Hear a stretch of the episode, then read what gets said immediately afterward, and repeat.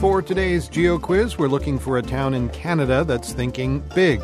It bills itself as the future home of a supersized ski resort, the only year round ski resort in North America. In fact, well, there's no resort yet and no actual town either, just government approval for a new municipality. But there is a mayor, and the resort is in the early stages of development. So, can you name this town with a big name and big plans for the future?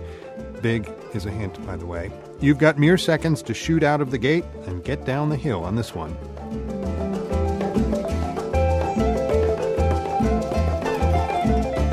Time's up. We've got the mayor of this new Canadian town with us now, Mayor Greg Deck. Tell us the name of your new municipality. It's the Mountain Resort Municipality of Jumbo Glacier Resort. You, you have a lot of people there in, in Jumbo that elected you? Well, right now there's a council of three, and that would be three people more than the entire population.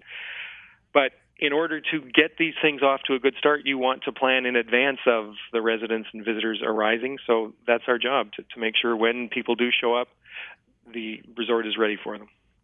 There are no people yet, as you say, but there are grizzly bears, in fact. And that is part of the controversy that's surrounding this project. Environmentalists say you're taking over the grizzly bear habitat.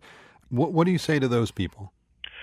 Anytime there's there's human settlement in the backcountry, there will be some conflicts between people and and wildlife, and our job is to try to to make those as minimal as possible.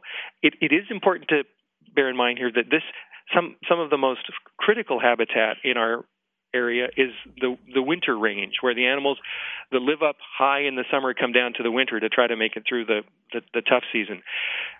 The animals bears included for the most part up here are asleep in the winter and they don't eat glaciers. They they don't graze on glaciers.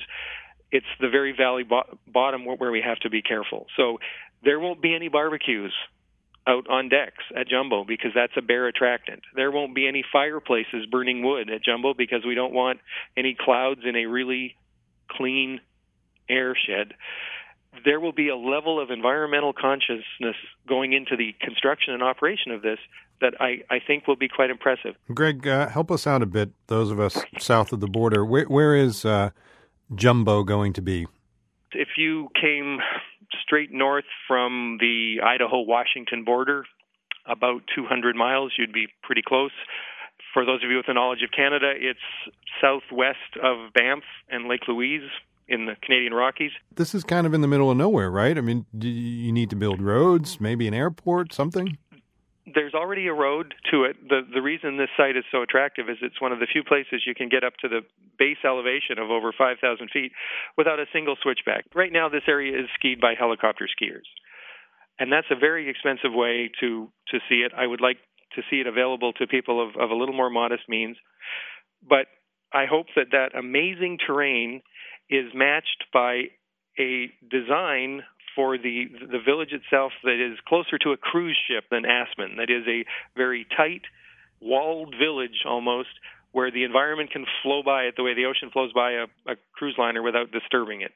I'm not sure how to how to say this. I, I don't want to insult anyone, but Jumbo, the name Jumbo for ski resort. That's the name of the creek that runs up this valley. It's been known as Jumbo Valley for as long as there have been European settlers in the area. It's a jumbo skiing opportunity. I, I suppose you kind of have to Very take good. it both ways. Greg Deck, Mayor of the Municipality of Jumbo, British Columbia, the answer to our Geo quiz. Thank you so much for your time. It was a pleasure.